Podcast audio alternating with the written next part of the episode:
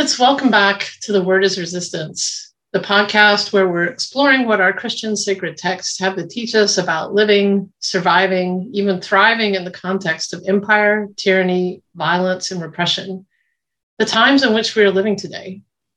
What do our sacred stories have to teach us as white folks about our role in resistance, in showing up, and in liberation? What wisdom is there for us as white Christians in these troubled, violent times of pandemics and racial capitalism and the beauty of resistance? I'm Reverend Anne Dunlap, pronouns she, her, hers. I'm a United Church of Christ minister, and I'm the faith organizing coordinator for Showing Up for Racial Justice, or SURJ. I live in the place currently called Buffalo, New York, here in the homelands of the Haudenosaunee and Erie peoples. This podcast is a project of SURJ Faith and is particularly designed for white Christians, white Christians talking to other white Christians about race and white supremacy. We believe white Christians like us, like me, have a responsibility to commit ourselves to resisting white supremacy, to speaking up and showing up and disrupting white supremacy wherever we find it, including in our own Christian tradition. And we do this work remembering we are building up a new world. This live recording of Dr. Vincent Harding's Song for the Freedom Movement is of a multiracial movement choir practice in Denver, Colorado in December 2014, being led by Minister Darrell J. Walker.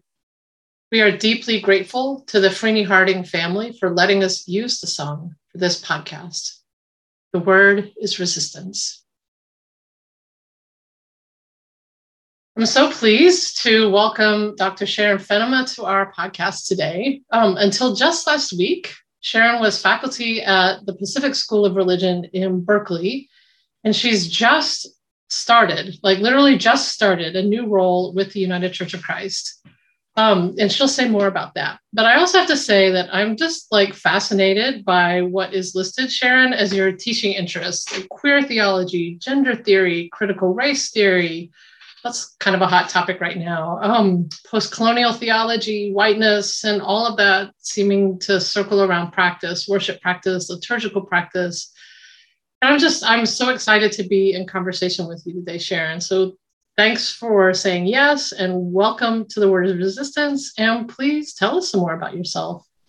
Thanks so much, Anne. It's really a pleasure to be with you all today. Um, I am Sharon Fennema. I use she, her pronouns. Um, coming to you from Huichin in the villages of Lisjan, um, which are located in the unceded territory of the Ohlone people, now known as Oakland, California.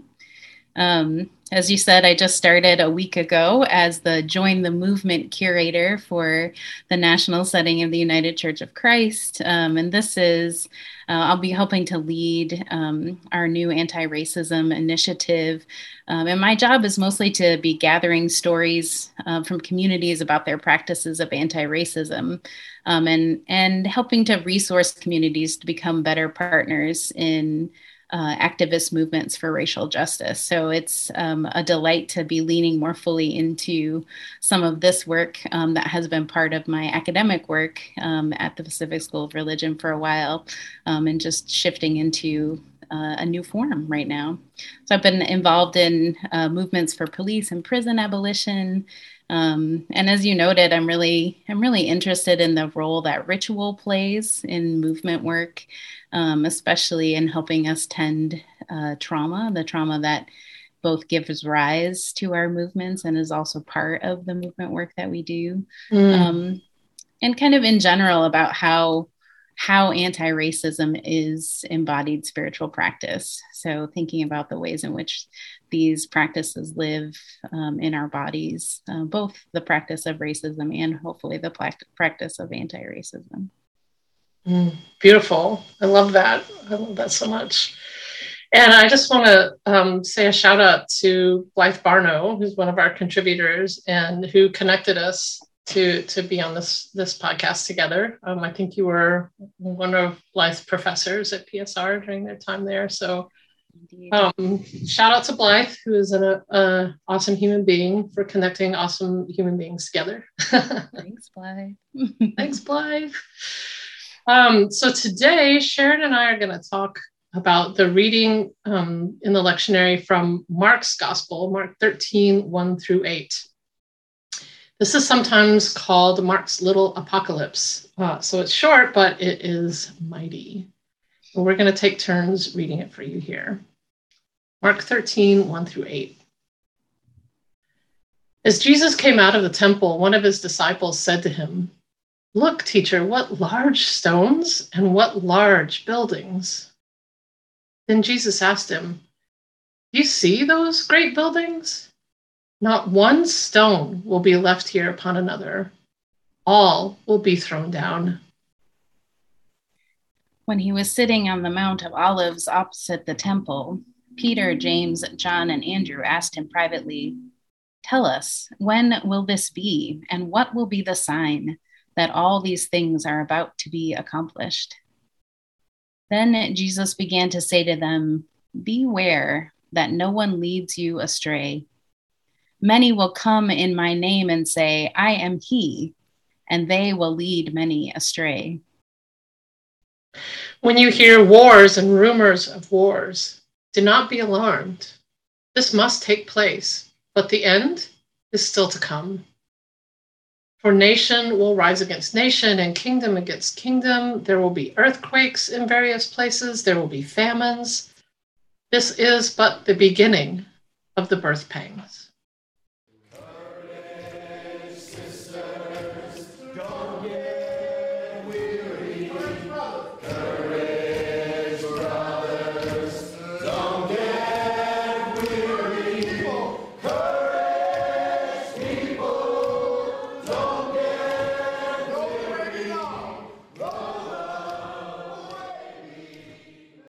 So, Sharon, to start us off, let's talk about what's going on this in this story. What stands out to you? Um, you mentioned when we were emailing about it that this is one of your favorite texts. So, like, why is that?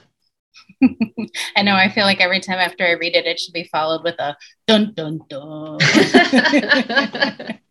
um, yeah, I think you know I'm really um, I'm really drawn to um, the apocalyptic genre of texts, of which this is one. Um, and I think it's it's partially because um, those texts, uh, many of them that are that find our way into our scriptures, are written for um, for difficult times. They're written to speak to people who are in the midst of of conflict, who are in the midst of extreme suffering, or in the midst of um, things coming apart. Um, and so it's a it's a type of writing that's intended to meet people um, when they're experiencing economic struggle or displacement or state brutality um, aimed at stifling defense uh, dissent. I mean, mm-hmm. um, so I think it's it's um, it's the combination of the ways in which this these passages like this are expressing both a yearning for and the hope in a new realm that's coming. Um, so that that's part of what draws me to it and i mark is my favorite gospel because it's so spare and so and jesus is so um uh evocative in the language that he uses and the disciples are so um they seem to always be missing the point in Mark's mm. gospel, which I resonate with as sort of a place of my own discipleship. so, so I feel I feel very connected to the the characters in this story. Um, yeah, and I think you know I hear this passage really, um, you know, thinking about it in the context in which it was it was written around the time of the destruction of the temple, and thinking about the temple itself as both this really complicated space um, because it was occupying like this important spiritual home, the symbolic spiritual home for Jewish people, but it was also a symbol of colonization and uh, of collaboration with the destructive destructive powers of imperial Rome. And yeah, yeah. it seems like in this passage, Jesus is like pointing toward the crumbling of that power of imperial Rome and the birth of of a new spiritual home and new ways of belonging. So I think it to me it, it holds that space of the both and of things coming apart and the the new thing that's on the way. Yeah and i'm i'm just always struck by, especially Mark's gospel, which is from what we know, as you said, like written in the time of, of that destruction, of this really intense um, repression of the Jewish revolt and uh, the kinds of meaning making that they were trying to do, both of that moment, but also looking back at, at Jesus's life. Well, how do we make meaning of his life in its context and now in what we are living a couple of generations later, but I assume still people around with that memory of being in community with him mm-hmm. and mm-hmm. the kinds of things that he was perhaps pointing to. That this, yeah. this is all gonna this is all gonna come apart. Um, yeah, yeah, and, and I think yeah. Oh, I was just gonna say one of the themes I see kind of throughout the book of Mark is the sense of um, I think we see it like in the in the uh, Mark resurrection story. I think we see it in the story of like the disciples on the on the in the storm on the on the lake and this idea that um, just the moment when everything is falling apart, just the moment when you feel like um, things are coming to an end, right around the corner, there is Jesus. Right around the corner, God is doing something new. And I feel like this is a key, like, uh, touchstone in the Gospel of Mark for that kind of overall theme of um, when you feel, when you are the most afraid, when you feel like things are coming apart, that's exactly when God is near. I mean, that doesn't feel like right now at all. yes. Things are fine. Things aren't falling apart at all. Mm-hmm. Mm-hmm. um, mm-hmm. Yeah. it's a lot of sarcasm because things are falling apart. Things are falling apart in really scary ways. You know, mm-hmm. like when you hear of wars and rumors of war, do not be alarmed. Like, I'm sorry, what? Mm-hmm. Mm-hmm. Yeah. Um, that waiting, like the birth pangs, like there's there is something yet breaking forth from this collapse. That's a hard thing to wait for. Yeah, yeah.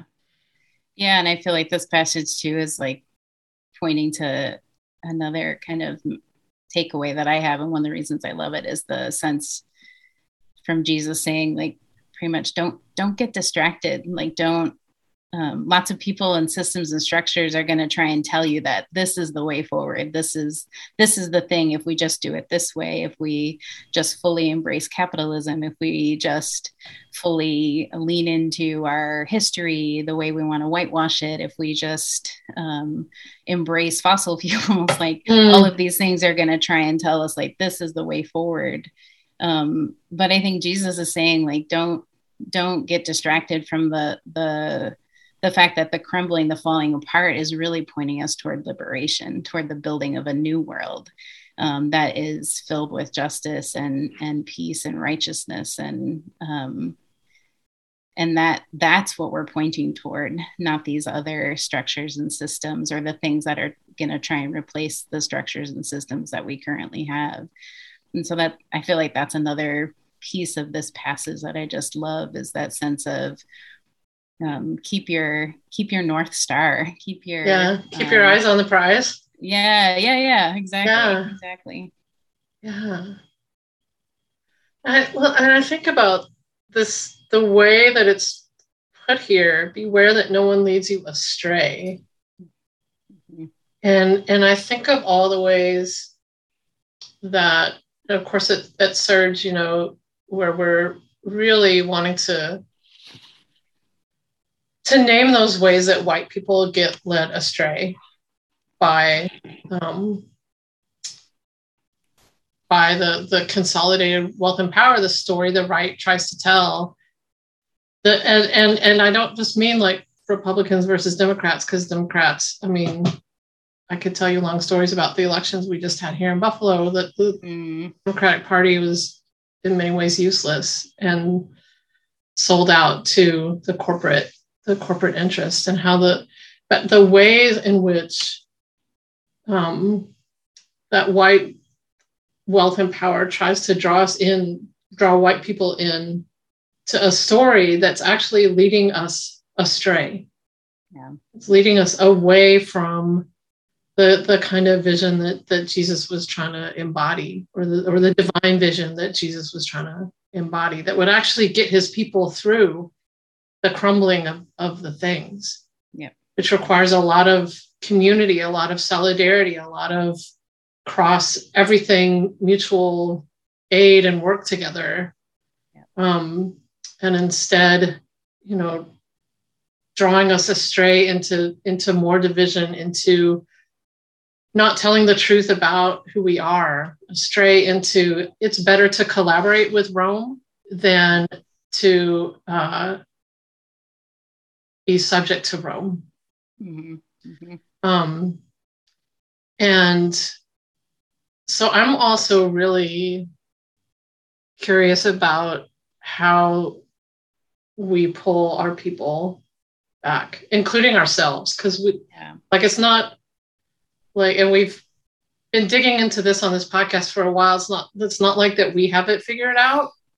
Those- like the contributors on here or the organizers at SURJ or or whatever, you know, we're just people trying to figure out a better way forward for all of our people. Yeah. And and we get led astray too, you know. And we're trying to untie those those threads that are pulling us in the wrong directions. Yeah. And finding more of our people to do that work together with. Mhm. And, you know, I think about, um, you know, the stories, all the stories we tell around race, the whole thing about critical race theory right now. I mean, how we're talking about the pandemic and, and masks and vaccines and like, you know, I mean, this is kind of a silly example, but not, but I guess apparently Aaron Rodgers, the quarterback of the, the, the, of Green Bay, like tested positive for COVID and had been sort of hinting that he had been vaccinated and actually was not. And so there was this whole like uproar, I guess, on social media. And I saw some of these things like, what happened to you? We thought that you were one of us. We thought that you were like Mhm. on the whatever we want to call this side of which side are you on kind of situation. And like now he's like listening, taking advice from right wing media people about how to take ivermectin and cure himself or something. I don't know. But that sense of like, what happened to you? Like, how did they, Yeah. how did they get you? And that's Yeah. actually the question for all of us as white people. Like, how did they get us? Yeah. How do they lead us astray and Mhm. make us afraid of the wars? Actually, perhaps. Yeah, exactly. Um, Yeah. And make us think that this is how it's gonna always gonna be Mhm. not that these are birth pangs for something to come but that this is the only way it is and so you got to figure it out on your own and save your own self or something Yeah. Yeah. Yeah. Yeah, I think it's so interesting in these kinds of passages. I feel like I'm always um, trying to remind myself, like, who to be careful about who and what I'm identifying with in this in these kinds of passages. Because I feel like there's part of me that wants to identify with the you know I think there there is a way that in apop- apocalyptic genres like um, they're experienced as hope or encouragement for those who the systems and structures exploit and oppress right? That's the whole point um, for for these communities and what's being written. Um, but that's not necessarily me right like there there may be places i resonate with that as a as a queer person or disabled person but but when i think about whiteness and white supremacy like that's not that's not who i sh- am identifying with in this passage and like Mhm. how can i experience this not as um, kind of like hope and encouragement um, for me as an oppressed person but as an invitation to lean into the dis- deconstruction and the discomfort and the the call for repair um, Mm, or reparations around these systems and structures because I benefit from them. mhm. So thinking about like how is this um, how how can I shift my view of who who it is that I'm I'm uh, identifying with when I'm reading a passage like this, and to lean into that sensibility of like maybe maybe I'm the one that Jesus is saying to not one of these stones is going to be left on stone, Sharon. Yeah. these things that these structures and systems that you benefit from, I'm I'm going to point toward those and say those are all going to go away from you.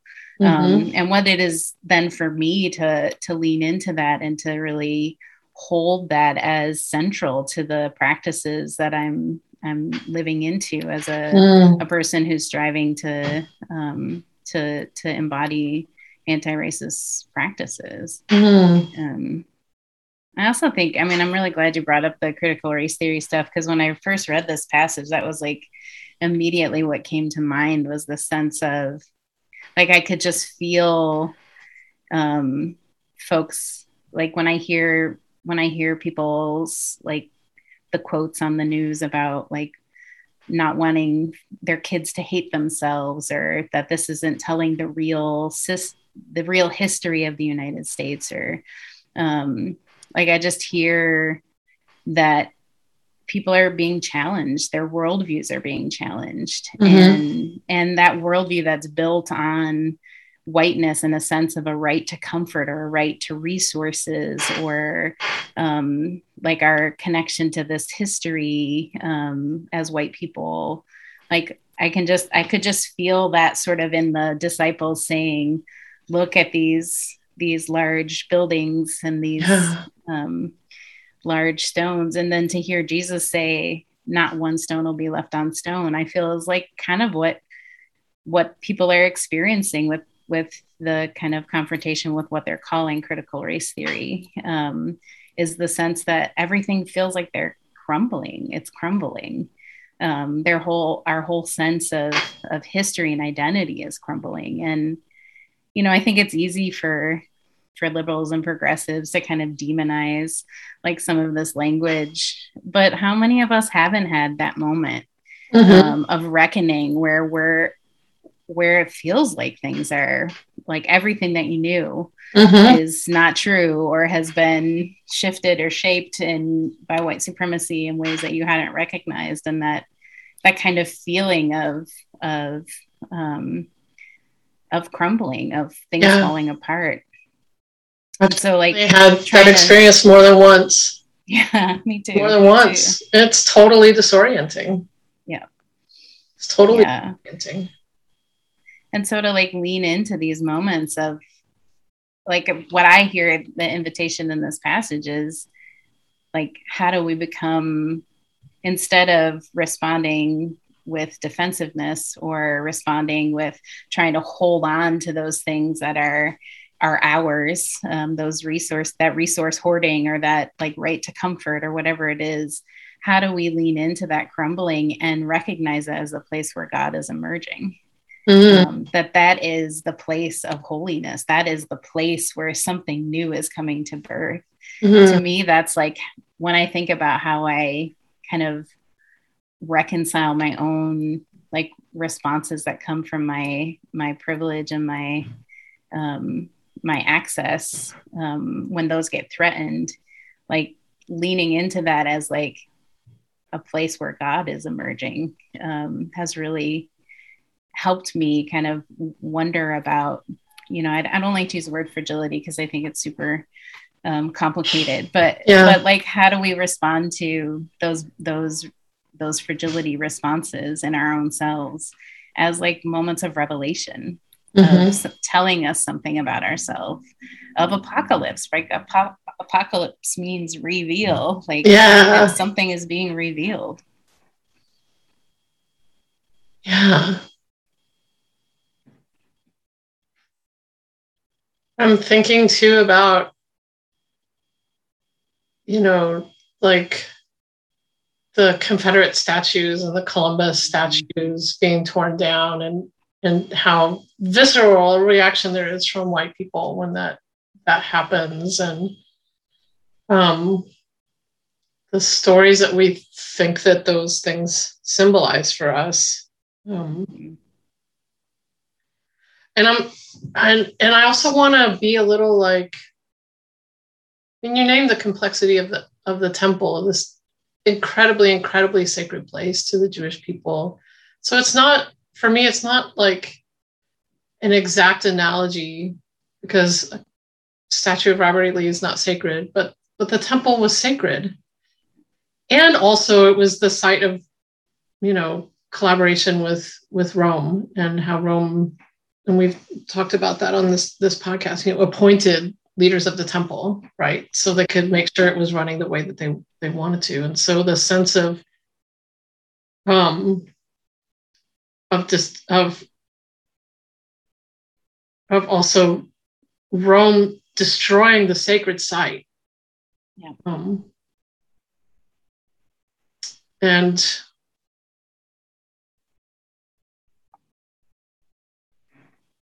gosh, and and and also like destroying their ability to to be present there in this right. in the same way ever again. But they took everybody away. So also, it's just there's just so like so many layers of complexity there and i and i wonder about you know part of this um of the being led astray is if that's also we end up destroying the things that are sacred mm-hmm. and and yes is this is like this is it's it's a gorgeous metaphor of the systems crumbling and, and i don't disagree with with all of that and also like yeah. um we just we destroy the things that are sacred yeah sure sure mm-hmm. yeah i think it's supremacy does yeah it yeah. destroys the things that are sacred totally yeah i was yeah i think it, when i was reading this passage again uh, in the last couple weeks. Like one of the interpretations that had come to mind for me was thinking about what if what if Jesus wasn't saying like here is this thing and then it'll be destroyed but what if like the destruction is like part of the building of it like the very fact that the empire built this um, temple around and on this sacred space and then res- restricted access to it through all these different ways what if that is like inherent in the building of this is the crumbling of it because mm. of the hmm. way it was structured mm-hmm. and i think mm-hmm. that's kind of what i feel like when we're talking about this with white supremacy like inherent in the in the creation of this sense of supremacy um, is its own undoing yeah. um, and like thinking about how do we participate in um, in unraveling what is there to be unraveled. Mm-hmm. That we really are, white supremacy really is destroying the image of the divine in each of us, that white supremacy yeah. really is destroying the holiness of the the sacredness of the earth itself.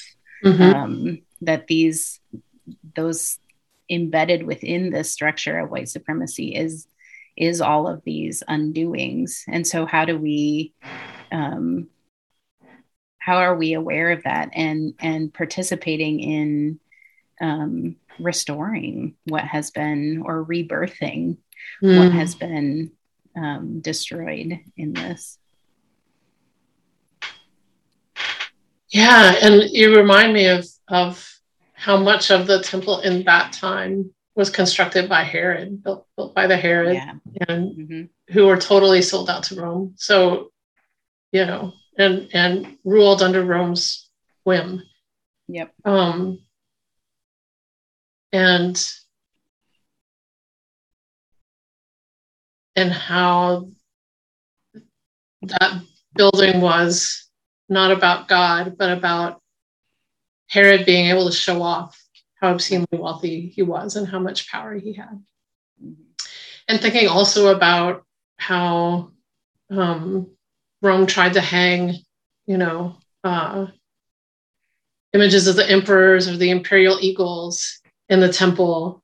And so, which gets referred to, I think maybe it's next week's text. I'm not sure. I haven't looked ahead, but just a few verses down, when you see the desolating sacrilege set up where it ought not to be, let the reader understand. Like, it's a big clue. Like, we know what what what what we're talking about here. Um, and speaking, in, you know, um, speaking in code, uh, good security practice.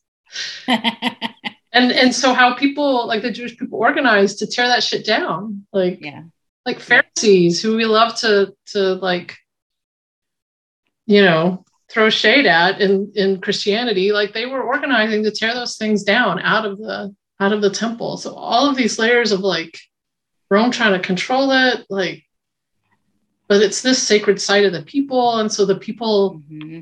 also trying to protect it. And I I don't know, maybe that's just a great metaphor for how complicated movement work is. yes.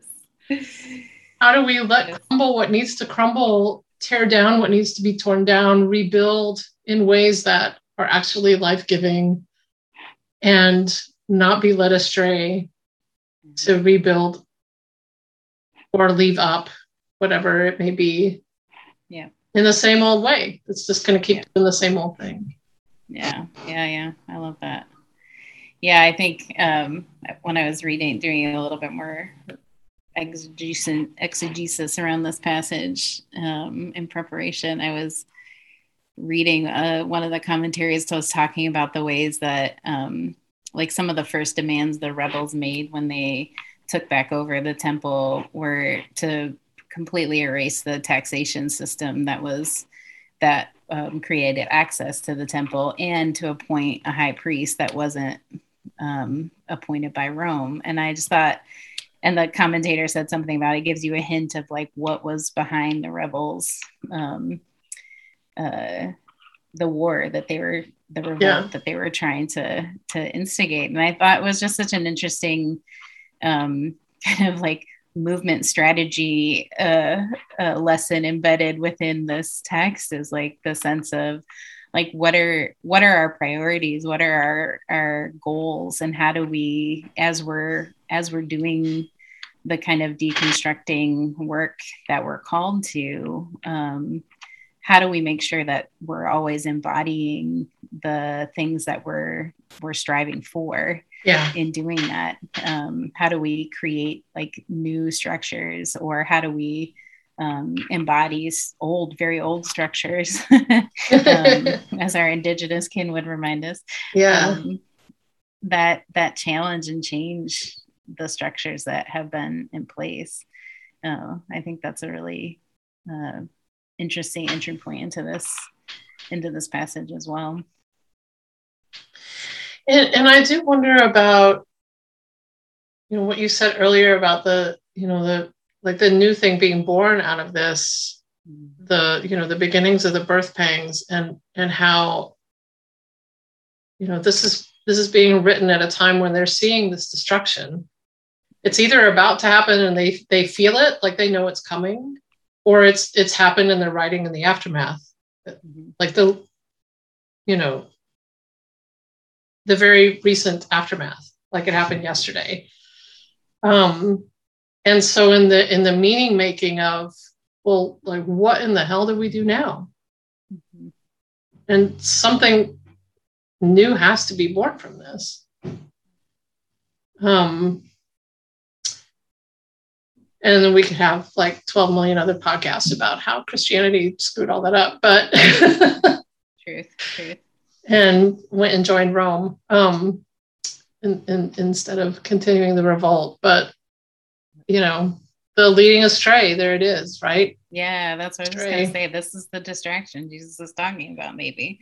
Like yeah. the sense of now, especially if I'm just imagining, like, kind of in the aftermath in the like immediate aftermath like thinking about how easy it is to to feel unmoored um, mm-hmm. to, to, lose that kind of grounding and thinking about um, maybe this is jesus way of saying hey remember remember what we were working toward remember these images of the kingdom of god that we've been talking about like that's that's the thing um, don't don't be led astray by whatever else is going to come into this this vacuum, this power yeah. vacuum.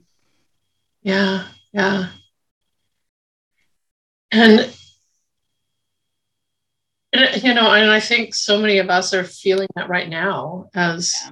as things are falling apart, and we're watching that happen. We're we're we're we're in that very similar kind of it's happening and it's going to keep happening, and um, you know, the center can't hold, and it's it's coming apart, and there's so many competing voices about what we should do about that, and I think it's it's and it's also as you said unmooring like well if we can't you know rely on this structure or this group of people or this political party or like what do we have and then you know to begin to and of course then all of the the voices that are telling us to be afraid of all of it mm-hmm. Mm-hmm. and and everyone um and to feel that like you know i don't know it's with with the whole like anti-mask situation with the with the pandemic like am, am i actually safe in my neighborhood like mm-hmm. what mm-hmm. what you know to feel a sense of of lack of safety that i haven't felt before yeah um and uh especially like last fall when it was not clear what was going to happen with the election. Yep. And uh, you know, all into the beginning of, of the new year. And and I am not at all saying that like the the the new president is solving everything because it's just the same old. It's the same old. Uh, so many things. It's all falling apart. Um, but this sense, what am I trying to say? This sense of of just paralyzation, like not knowing what to do. And as I have thought about this text and and thought about like my own responses of this moment that we're living in and kind of how I have to like recenter myself around okay well Jesus did two things very clearly. He fed people and he healed people and so I'm just going to keep bringing myself back to those two things. Mm-hmm. Mm-hmm. When it was falling apart for him, and the stories that the community tells after it's fallen apart for them, feed people and you heal people, and you keep the people together wherever they're from, and you don't turn anybody away. That's what we do. Mm-hmm. mm-hmm. Don't be led astray. That's what we Led astray. Don't get distracted. Pay yeah. attention. God's showing up. Yep. Yeah, yeah, I feel like what you were just talking about reminded me um, when, like, back in when the kind of COVID stuff was first coming out and we were sheltering in place and stuff. And I was just noticing the like tendency in myself toward resource hoarding, to, toward like, am I going to have enough? Am I going to, and then just watching people around me, uh, especially communities, um, communities of color, who were doing exactly the opposite, who were like saying, "I have this stuff. If you need this," and like all these sort of connections of mutual aid that were coming about, and like just noticing for myself, like where am I going to put my energy into this like fear and this hoarding, or am I going to put my energy into participating in these these um, practices of mutual aid. And i think this is kind of what what jesus is like inviting in this passage is where are you going to put your energy into mm. the the wars and rumors and wars? Are you going to put your energy into the into the um the the earthquakes and the um all these these famines and kingdoms rising up against kingdom? Or are you going to feed people? Are you going to keep the people together? And and recognize that this is that is how the kingdom comes. Um, that is how the kingdom and comes. I feel like that is that is part of what that that kind of shift, that choice, that that um, invitation is is part of what I hear in this passage. Mm.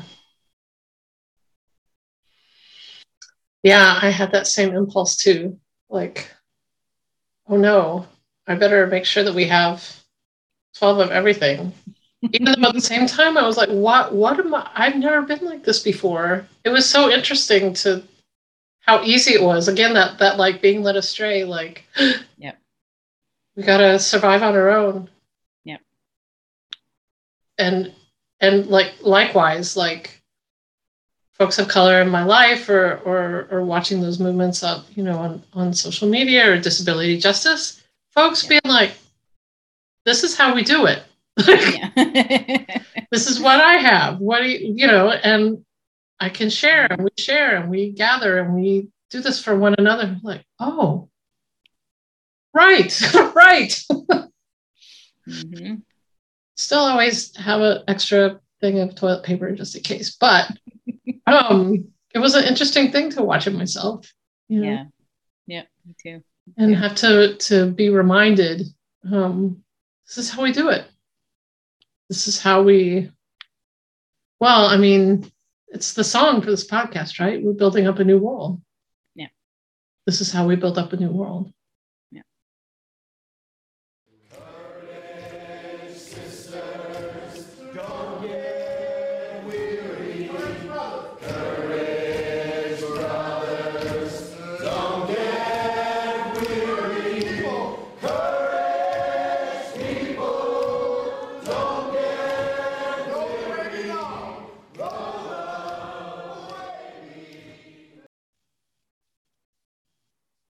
So this is how we do it. This is how we build up a new world. We feed each other, we heal each other, we stay in community.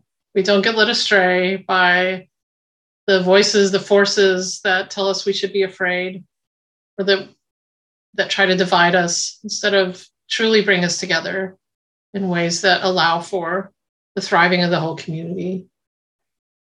And so for your call to action today, we just we want y'all to do that. Um, figure out how you're going to do that if you're not already, and maybe you are. Um, I would guess many of you are figuring out how to feed folks, figuring out how make sure everybody has access to healthcare um, in whatever way that that looks. Healing and eating and being a community. Um, that's how that's how we get through. That's how we will get through. That's how we will build up a new world. And we also want to lift up a webinar that's coming up that we're doing at SURJ um, called Our Children Deserve the Truth. This is about responding to the um, threats around critical race theory. Um, the webinar is uh, on November the 10th, which may be um, after this podcast comes out, but it will live on Facebook and probably on our website too. And we'll make sure that that link is in the transcript um, so that we're working on those narratives that get pushed at us so that so that we don't get led astray. We don't get led astray by them. Feed each other heal each other tell each other the truth. The truth will set you free right? I think jesus said that somewhere too. That's how we build up a new world. So thanks as always for joining us from wherever you are on this good earth We'd love to hear from you all by commenting on our SoundCloud or Twitter or Facebook pages, or by filling out the listener survey on our podcast page at surj.org. And we'd love to hear from you about how we're doing, especially from folks of color and non Christian folks who may be checking us out. We'll be back next week with a resistance word from another wonderful guest contributor, Reverend Sarah Howe Miller, also brought to us by uh, the wonderful Blythe Barno. So Blythe is really on a roll of bringing us wonderful, amazing human beings um, on this podcast. You can find out more about SURJ at surj.org, and our podcast lives on SoundCloud. Search on the word is resistance. Give us a like or rate us on iTunes, Spotify, or wherever you listen to our podcast. Transcripts are available as well on our website, which include references, resources, and action links. And of course, always a huge thanks to our sound editor, Max Pearl. And Sharon, would you please offer us a blessing to close out today? Sure, be honored. Um, this passage always makes me think of a blessing um, by Jan Richardson called uh, Blessing When the World is Ending. So I'll offer this as our, our closing words, these words from Jan Richardson. Look, the world is always ending somewhere. Somewhere the sun has come crashing down. Somewhere it has gone completely dark. Somewhere it has ended with the gun, the knife, the fist. Somewhere it has ended with the slammed door, the shattered hope. Somewhere it has ended with the utter quiet that follows the news from the phone, the television, the hospital room. Somewhere it has ended with a tenderness that will break your heart. But listen, this blessing means to be anything but morose. It has not come to cause despair. It is here simply because there is nothing a blessing is better suited for than an ending. Nothing that cries out more for a blessing than when a world is falling apart. This blessing will not fix you, will not mend you, will not give you false comfort or easy answers. It will not talk to you about one door opening when another closes. It will simply sit itself beside you among the shards and gently turn your face toward the direction from which the light will come, gathering itself about you as the world begins again. Amen.